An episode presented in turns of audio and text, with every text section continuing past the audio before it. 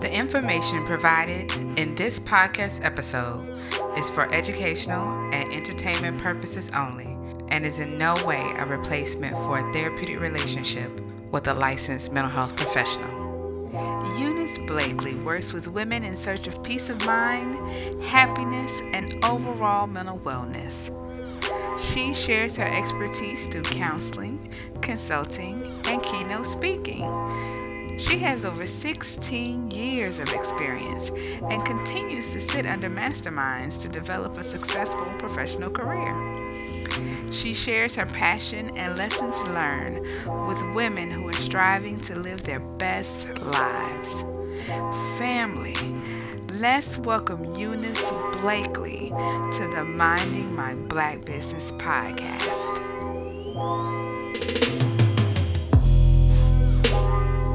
Welcome to Minding My Black Business.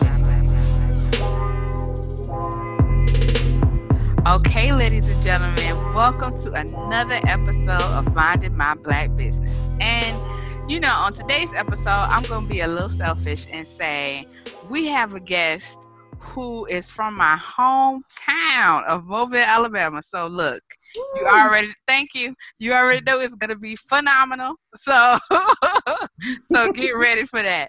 Um, but before I get into all my questions, um, because I'm ready to go, I'm a pause and I want to welcome Eunice.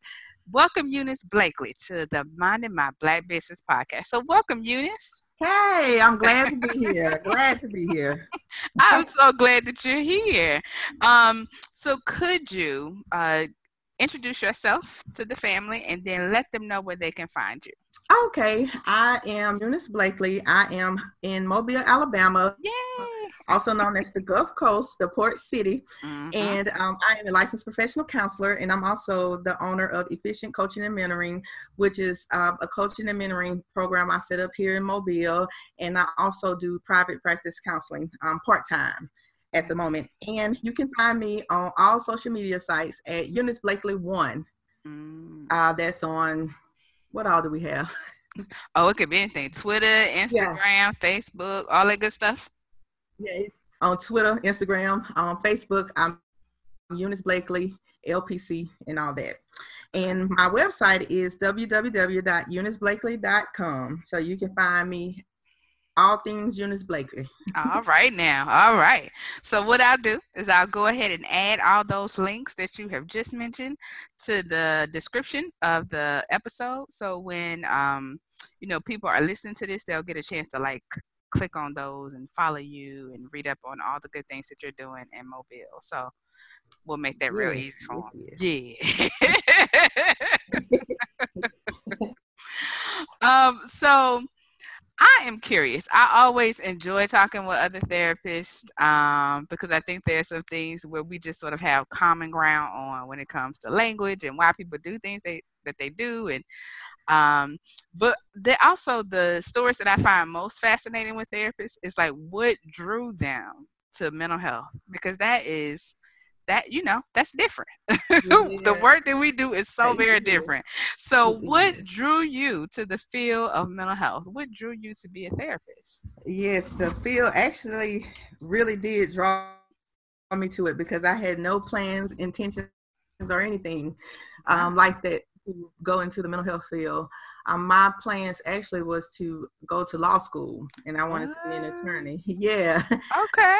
Yep. So after I graduated from um, Alabama State University. Mm-hmm. Uh, go Hornets. Okay, I okay. I'm gonna let that slide. I went to Tuskegee. I'm gonna, I'm gonna let that slide. Please, thank you.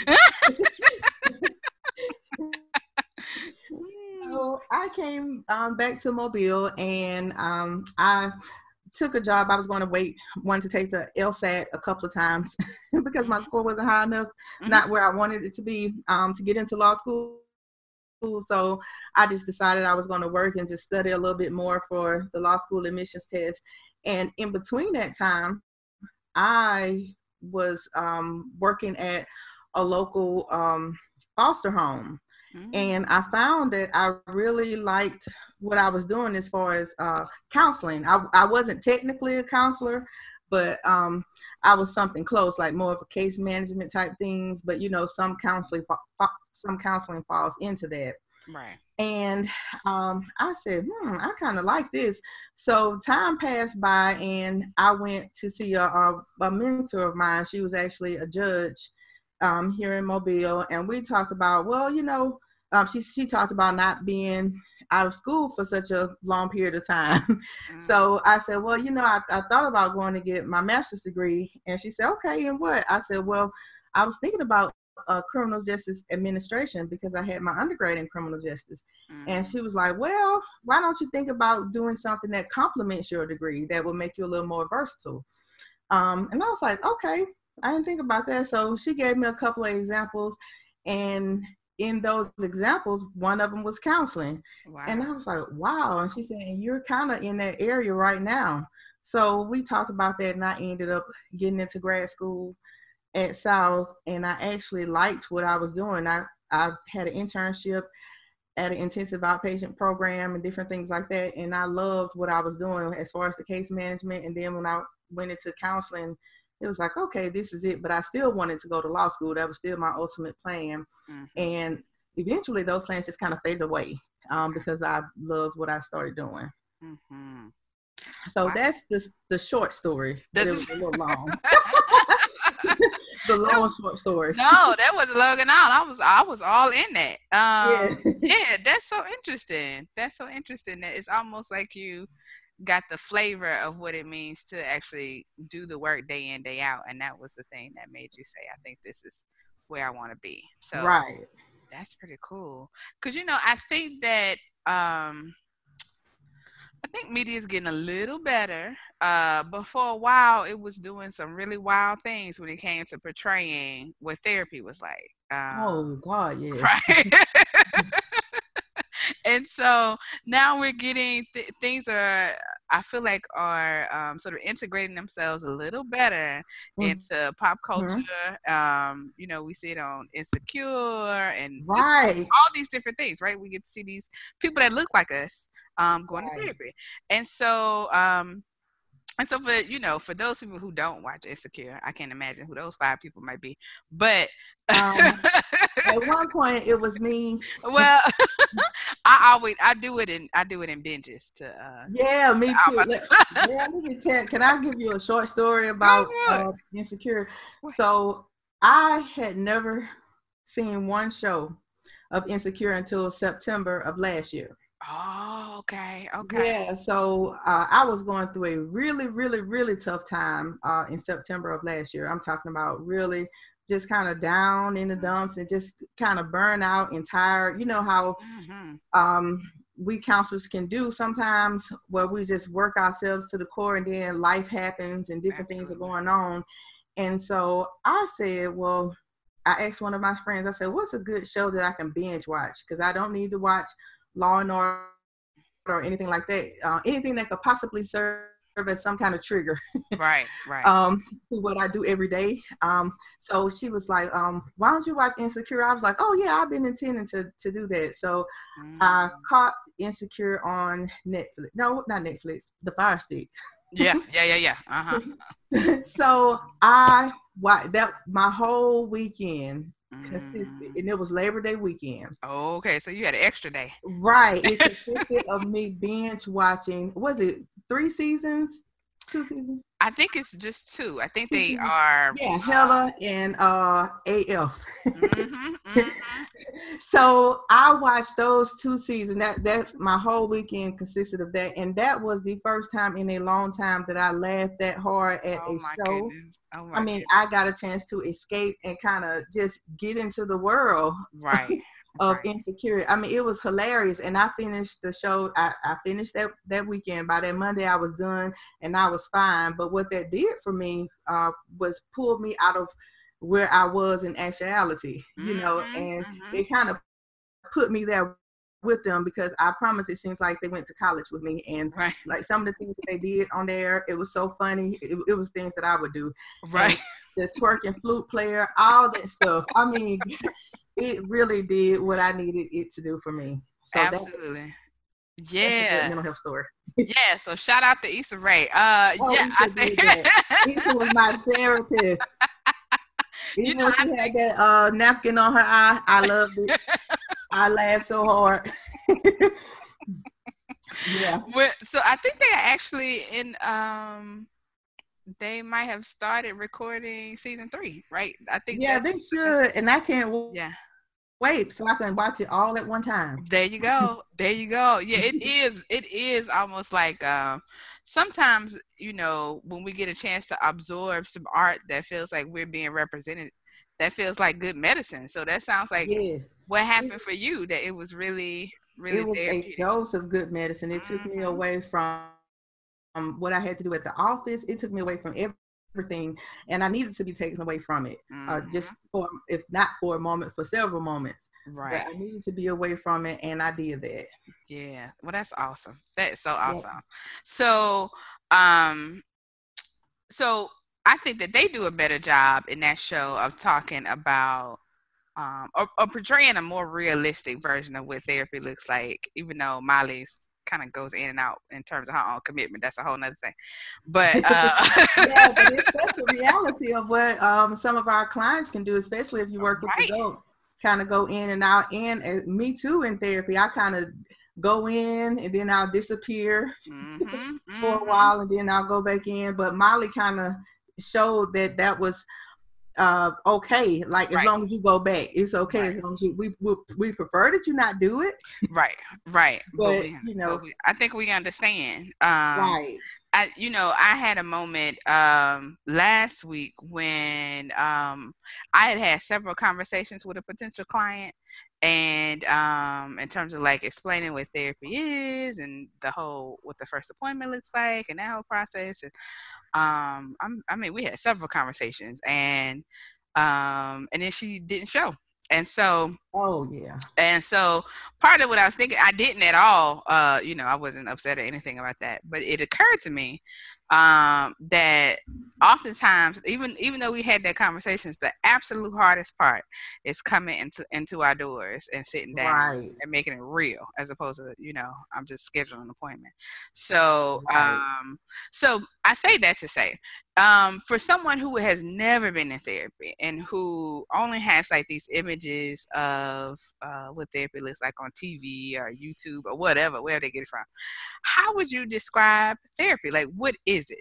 Because sometimes I hear people talking about, well, I have a good friend that I'm close to, and I just share my problems with them. I'm like, that's nice, that's not therapy. So, right. yeah, it's yeah. so not the same because um, you know sometimes as a friend you can be reserved in your responses mm-hmm. uh, to what's really going on with that friend, whereas in therapy. Um, we have a duty to give you a response. Mm-hmm. You know, mm-hmm. we, we don't have a duty to give you advice, but we have a duty to give you a response and kind of um, open your eyes or shed some light on some things that you may have not seen with your own particular situation.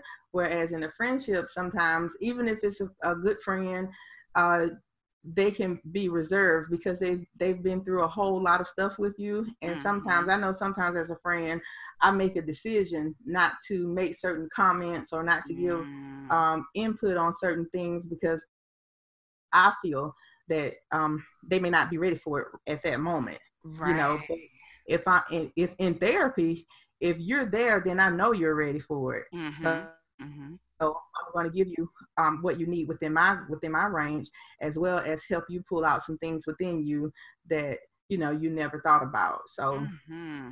therapy is uh, all about what you make it, and the the biggest part of therapy is actually just getting there. If you can get in mm-hmm. those doors, then mm-hmm. you know you have made a huge step because that's the I think that's the hardest step. And sometimes getting in there and just kind of knowing you're gonna knowing what's gonna happen mm-hmm. as far as you digging deep into your issues or your problems or whatever you're going to therapy for, those things are expected, but you get into that door, that's something else. Mm-hmm. so I, I, agree. And you know, um, this actually kind of ties nicely into my uh, next question because um, therapy is such a very different relationship um, unlike any other. And you just highlighted that when you, um, with your example of your friend. And you're right, because when in friendships, there are definitely boundaries you don't want to cross in terms of like, now I can say what I'm really thinking about this situation. right. But I, but I like them as a friend. So yeah, and I have this thing that I do, uh, Janae. It's like, okay, do you want my input or do you want me to just listen? Mm, yeah, because in, my friends sometimes they'll say, "Well, okay, I need you. I need you to comment. I need your input on this." Right. So I say, "Okay," because I know sometimes with certain issues, my input can come off a little harsh, mm-hmm. not meaning to mm-hmm. come off harsh. You know, not not as far as my tone, but right. as far as okay, I see the issue that you have, but let me show you an issue about you that can make this whole thing different. Mm-hmm. And you have mm-hmm. to really be ready to look at yourself when uh-huh. somebody challenges you like that. So if you come into therapy, then I know that you're ready to be challenged versus right. a friend calling to vent. Right. You know, if you're just calling to vent, you don't want to hear all that. You don't want to hear that it was it may have been you. Right. You just want to vent. Right, know? right. So, and sometimes just feel backed up, like, yep, that's messed up. yeah, exactly, exactly. And I and I do that sometimes. I'm like, oh, girl, that's a mess. Right. it really is. But you know, at that moment, that friend needed me to just kind of be a listening ear and right. supportive. Um, and that's it. Yeah. Nothing more, nothing right. less. Yep, you're absolutely right. And and I think um, that question of like, do you want me to listen or do you want feedback, um, is a powerful one because I think um, listening is something that I think a lot of us therapists, this is what we do all day. We listen. Um, and but we get trained to listen in like a very specific way, not trained to listen just to talk back right. or respond, um, but to really sort of examine the nature of what's going on. And so when you have a friendship um, with someone who's a really good listener, I feel like that's really um, like a gift. Right, so, right, it is. Yeah. Um, so also in terms of like the differences between um, you know, like a friendship or a support network, because this could be family members too, um, that, that you turn to, uh, and how therapy is different. There also is a level of, I think sometimes because we do a really good job of soaking in the information, being reflective, providing mm-hmm. tools and coping resources, that sometimes people forget we went to school. Right. right. Um, we went to school and we learned about behavior and right. patterns and um, research and um, the the most effective treatments. Um, and so mm-hmm. I think I think sometimes that stuff gets um, gets lost. Um, and not that that needs to be the thing that's that's talked about in therapy, but um, but for me, those that's another distinguishing line between a good friendship or a good you know a family member that's being supportive versus um, right. you know what i'm doing is based in um is is based in research it's based in experience it's based in all these other things. Um, right. and not just because i'm a good listener. Uh right exactly. So um so we talked about the fact that sometimes the hardest part is coming in the door. When you think about black entrepreneurs because that's that's my folks that I'm I'm most concerned with. What mm-hmm. do you mm-hmm. think prevents them from going to therapy? Um, I think uh, as you know, a lot of times there's a lot of stigma surrounding it. Mm-hmm. Um, just a lack of knowledge of what therapy truly is and what therapy truly can be.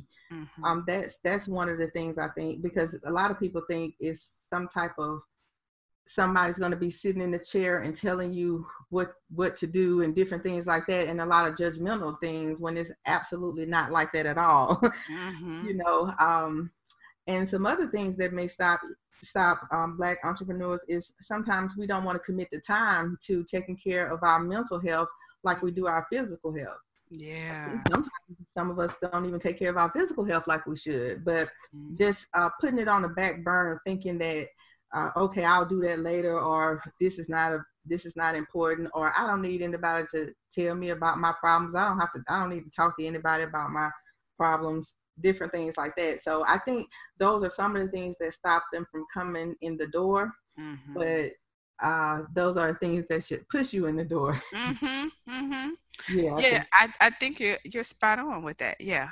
Yeah, Uh, because if you think about it, most entrepreneurs, uh, especially Black entrepreneurs, we have a different set of things we go through mhm. as as a people, and then to add entrepreneurship on top of that, that kind of complicates things a little bit more. Mhm. um, and you kind of need help kind of sifting through things sometimes because if you're an entrepreneur you are at a higher risk of having depression mood swings sometimes even loss of motivation even though you are very motivated and you love what you're doing Mhm. at sometimes but sometimes you can lose that motivation because because of that burnout and that lack Right. of balance that going into therapy can kind of help you get back into gear Mhm. I've talked to a lot of entrepreneurs, and one guy told me, he said, I basically added that into my budget. I added therapy into my budget, and I basically pay somebody to listen at me. when I Mhm. need to talk, Mhm. you know, and I need that outlet. I need that non judgmental, that, that non biased person that's not a friend, that's not a family member, although those are very good. You know, he said, I just need that person just to kind of help me sift through things. So I thought that was very good. Absolutely. Yeah. Kudos to him. Right. and the fact that he's a him. Oh yeah, right, right. Yeah, Yeah. I think that's something too in terms of like being able to um, you know, for men, being able to be in a spot to say, you know what, I think I need to do um some emotional work. Um Right. um, yeah. so, yeah. So yeah, kudos to him. Um, I think you're. I think I agree. I mean, I've heard that too in terms of like one feeling like it's an expense that I can't afford. Um, hmm just in general, whether you're entrepreneur entrepreneur or not. Um, but then there's the other piece around the time. Um, because for me that sort of connects with some of these messages that we hear like um hustle harder or i'll sleep when i'm dead or Yeah. like essentially like as long as your eyes are open you need to be building your business and um i mean you could go that route but that doesn't seem like that's sustainable um right. and- And, and that's, that's all cute and all, but at the same time, if you go go that route and you go that route constantly, then Mhm, you're going to experience some type of burnout. Your physical health is going to decline. right. Your mental your mental health definitely going to decline, and everything that you're working for, you're not going to be able to enjoy. that's it that's it you have had a mental breakdown or your body has broken down some kind of way physically, whether it's hypertension or you know you've had some type of stroke or something because you've driven yourself so hard and not taking taking into consideration that your sleep habits, your food, what you eat, all this good Mhm. stuff uh, goes into your mental health and it gives you energy to be able to perform the Right. duties of your job and plus more because as an entrepreneur you're not only wearing one hat you're wearing several hats in your Mhm. business and you're always in a constant state of arousal where you're trying to make sure this is going right make sure this is going right and make sure if you have other partners they're doing what they need to be do every, doing everybody's contributing their part so it's like you're in this constant state of hypeness that Mhm. you really have to dedicate some time to come down from Absolutely, absolutely. And you know, I think some people don't even realize that they are operating in that way. I mean, you mentioned like this constant state of arousal, this constant state of being on, um, Yeah. you know, responding to emails immediately once I get them, or um, having to plug things on social media like 24 so I sometimes I think particularly if you are walking into a business that you enjoy um it can blur you can blur those lines really quickly because you're enjoying yourself but you also are not sleeping or you um Yeah. yeah or you haven't been outside today or you haven't eaten and so um so that is really tricky too um particularly if you're and like there's a, going to be those times where you're absolutely going to have to grind and absolutely going to have to hustle, but it shouldn't be a constant thing. That shouldn't be your business hustle. right right So- there you go there you go uh there should be some balance to it there should absolutely Right. balance to it i'm with you eunice i'm i'm with you Yeah, because I am all about if we could figure out a way to get everybody a therapist. I think it would be. oh yes, I, you know, I don't have that kind of uh, pull. Uh, I, right. don't, I don't know who does. Um, if I can call uh, our former president or something, see what he got. But but right. Uh, but out of yeah, Oprah together. See, right there you go. There you go between the two of them. Plan. We got this. Right. right. Yes. All right, so shout out to them. Uh, so just right on in there, right? so say as a result of you know us talking about the ways in which um, some of the traps that entrepreneurs fall into um, whether that is not attending to their um, health at all feeling as though you know as long as i can wake up and and and get tasks done and i'm good um you know as long as i can manage the stress that i'm good. Say someone has decided you know what? I realize that i'm now in a space where I can no longer um, man- manage some of the emotional burdens that are coming with this. What would you say? Um, how would you sort of explain to them what typically happens um, in a first appointment, or, or, what typically happens even at a first phone call? Because sometimes that's how they how folks get to therapy. They make that first phone call or that first email before they even mm-hmm. walk into the office door. So, what happens um, when someone's doing that for the first time? What sort of information are they getting? Um, that first contact is just going to be general, as you know, demographical information. Mm-hmm. Um, what's your name, your um, age, different things like that. Mm-hmm. Um, the primary thing will be, you know, what are you expecting to ch- achieve? Or, in other words, why are you coming to see me? Mm-hmm. You know, but not in those words. Right. And um, because you always want to make sure you're the right fit mm-hmm. uh, for what their needs are at the time. Not what you think they need, but what they think they need at, at that time. Yeah. So that first point of contact, that consultation call is pretty much going to be, you know, basically, let's talk about if we're fit. Tell me a little bit about what's going on. Let's not get too deep into it, and we'll talk about what I can do to help. And would you are you interested in you know scheduling a first appointment? Mm-hmm. So that's what that first point of contact will look like. Okay. And so once they get into once the appointment is scheduled and they are um, have dr- driven up to the office, then what happens in that first appointment? Yeah. So what happens in that first session? Um, pretty much is uh, what we call in counseling building a rapport. You know, we're going to try to build this relationship. Tell me a little bit about yourself. Tell me a little bit about what's been going on. And at the same time, I'm going to also tell them a little bit about uh, what I do and what I can do mm-hmm. uh, to assist them as well. And basically, what their goals are for coming to me mm-hmm. for however long that they're coming, mm-hmm. um, and and building that rapport and setting those small goals first, then we can kind of set the uh, course of where we're going to go therapeutically. Mm-hmm. Um, so say like they may be coming in because uh, a lot of times people come in, they don't know how to describe their emotion. Mm-hmm. You know, or what they're feeling. It's pretty much, I'm just tired of everything. I'm just tired. I'm just tired. You know, so basically, what I'm going to do is help you put into words. Well, what does tired look like for you? What are you tired of? Right. What, how are you feeling? You know, um, what could we do to fix this? Mm-hmm. And pretty soon you'll see them uh, them opening up and kind of figuring things out. You know, you're just prompting, asking questions that's going to prompt them to think, mm-hmm. think about things, and, and you know, most importantly, you want them to just get the emotion out because a lot of times it's something that's been inside for a long time, especially if they're they've been hustling and grinding. You know, mm-hmm. whatever that emotion is, whatever they're tired of, that's something that they stuffed and stuffed over and over and over and over again. So we have to kind of peel back those layers. Right of what really because a lot of times uh, i'm just tired. Tired is depression mm. people just don't realize it. Right. You know? Right. So, yeah you you okay so you said a whole bunch of stuff that i think i did no it was good. no but it was good because it actually hit to some of the stuff that i was it was another question. Because i think you know you mentioned in that um, very first uh, like point of contact that you know, we this is what's going to happen. I'm going to get some demographic information and um, to make sure that we're a good match.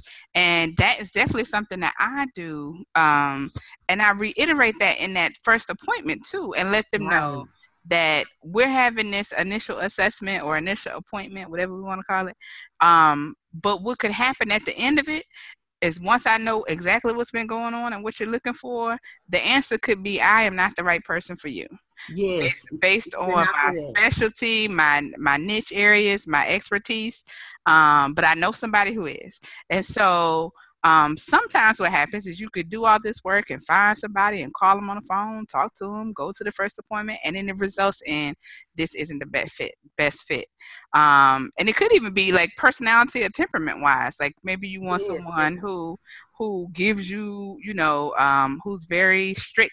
Um, what I mean by that, like gives you um, lots of assignments, lots of homework, and that sort of thing or you need right. someone who is more relaxed or whatever. So it's just a whole combination of things. And right. yeah. um, sometimes that's hard too, telling someone, you know, after they've gone through this whole process, they're sitting in front of you that, you know what, this isn't the best. I don't think this is going to work for these reasons, but I might have some ideas about who you might um, work better with. Um, yeah. And so that's that's really tough. So the fact that you do that in that initial point of contact is great because I think that sets up the the structure that uh, we're kind of doing this thing together. We're gonna see if this works out between the two of us, um, and because there's no need for for um, either one of us to sort of um, suffer through it. You know, if this is not gonna work. Um, right because once you find that person that you enjoy, the therapist, then I, for me, that's when you do the best work because you feel yes. comfortable and safe and you're open and talking. You're more apt to show up and participate. That's, and that's it. The required work. That's it. That's it. And I think for our black entrepreneurs, sometimes I think they're starting to see that now, but they don't even realize we're out here, Eunice. They don't even know that there are black men and women, hmm. um, therapists and social workers and psychologists all out here doing the work. Right. Um, and so because sometimes that also, and I hear that a lot because I work exclusively with black clients that it's just sort of like a breath of fresh air around stuff that they feel like they don't have to explain right um, yes when it comes yes. to sitting with somebody that looks that looks similar to them and i could tell um, even when counseling black entrepreneurs or just black um, people in general i pretty much uh, when they'll say, "What do you think about that?" Mm-hmm. and I will ask them, I say, "You want to know what I think, or you want to know what the textbook said?" and they'll say, "No, just tell me how you would tell me," and I I could tell them, you know, in in terms that are more relatable. Mm-hmm. Um, say, you know, you know that was some BS, right? Right. you know. I, I, would say, I know that's your story with your boy on it, and it sounds good. It sounds very good. Right you know I know that's some BS. And right. So even just no, just noticing the BS, calling out the BS, yeah. that gives us the opportunity to start to pull back that story because mm-hmm. you know mm-hmm. we we have a lot of stories that we fix up. Yes, we do. Tell ourselves, you know, mm-hmm. oh well, I do this because blah blah blah, and you know sometimes I can say, hmm, is that the truth or is that the story? Mm, come on now. You know, so okay. so if, if that's the story and if you're not ready to deal with why you had to make that story up, then I'm say, okay, well, we cannot deal with it now, but we will have to deal with it at some point. Right. But let's move on from that because it's not authentic if we're not mm-hmm. able to get to what the story mm-hmm. is. Why did you feel like you had to make a make a story? Right. You know, so Right. That's that's I, that's I love it. yeah. no, I think you I think you make such a great point and um you know so getting there is one part of the big battle then staying the course is the other part of the big battle when it comes to um, being in therapy because there are going to be moments when you walk out of the, the you know after session, after your therapy session, feeling great. I mean, I've even heard some people say, and I've had this experience myself when I've gone to therapy, feeling like I just had a good workout, like feeling like, right. because your um, endorphins are right. going and your serotonin. It's like, yeah, like right. You, accomplished something. Like, oh, right. oh, I did that. exactly. Know? I'm gonna go climb this mountain. Right. Yeah. right. But then there are going to be other moments where you are just digging through the muck of the stuff. Right. It's just really hard, and you're going to walk out feeling like trash. And so, yeah, or like you're going to walk out kind of like feeling worse. You you're going to mm-hmm. wish you mm-hmm. hadn't uh, came or wish you hadn't disclosed what right. you disclosed in there. And I try to tell um, people that that's really good if mm-hmm. you actually made it to that point. But my my job is to let you know when you have that moment where you leave therapy feeling worse, mm-hmm. then we're gonna already have something to put in place that you enjoy. Exactly. Whether yeah, whether it's music, um, some type of music that you enjoy, nothing slow, mm-hmm. you know, mm-hmm. something kind of upbeat, and you need to play it kind of loudly because what you basically have to do is trick your brain into coming out of that hole mm-hmm. into some, even if you're not feeling the music at first, but because it's a music that, I mean, it's a song or some type of music that gives you a good feeling most of the time mm-hmm. it's going to kind of get you out of the hole it's not going to get you where you usually are before you got into that hole because it's having to do a little more work right but it's going to get you where you need to be or if it's even if you leave your counseling session and you have to go work out or you have to just walk in nature uh, mm-hmm. uh, just to kind of uh, neutralize your your emotions and your feelings and different things kind of get your mind on something else right. or if you may you may need to leave therapy and go cry it out mm-hmm. you know, because you made some uh, great accomplishments during during that therapy session but you still have a lot of emotion tied to it and don't try to stop it. Just mm-hmm. if it's crying, just get it out. Just go ahead and cry some more and cry in the shower so everything can go down the drain. Mm-hmm. And when you dry your face off and your eyes are fire red, take a deep breath and know that you did a good thing that day. That's come on now. Let's go ahead and pass around the collection plate. I just waved my hand. I love that. I absolutely love it. Oh my goodness. So I think I think what we're both saying is that um, therapy is also rewarding, mm-hmm. um, mm-hmm. and but it's also a journey. Like there are moments mm-hmm. when that where it's gonna feel really good and really positive, um, and moments that are gonna feel really really tough. Um, I guess kind of like if you went and got a workout anyway. If you went to the gym, right. work out, and you hadn't done it before. Uh, moments when you have successes and moments when your muscles hurt. Right, so, but you uh, keep on keeping on. And another thing, we can easily compare therapy to entrepreneurship because mm-hmm. there are going to be some moments in your business in building and sustaining your business where you're going to. Uh, go through some rough spots yes. and therapy you're going to go through some rough spots sometimes but you don't quit when you get to a rough spot. You keep going because you have an end goal in mind. That's you know. It. So the rough spot, I encourage people never quit when it's rough.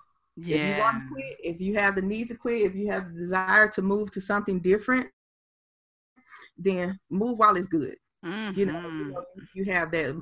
Uh, I encourage people on jobs leave while it's good. Don't wait till yeah. it get bad if you can, you know, because right. some things are out of our control. But right, right. if you can, you know, sometimes you need to just walk on out while it's good. Mm-hmm.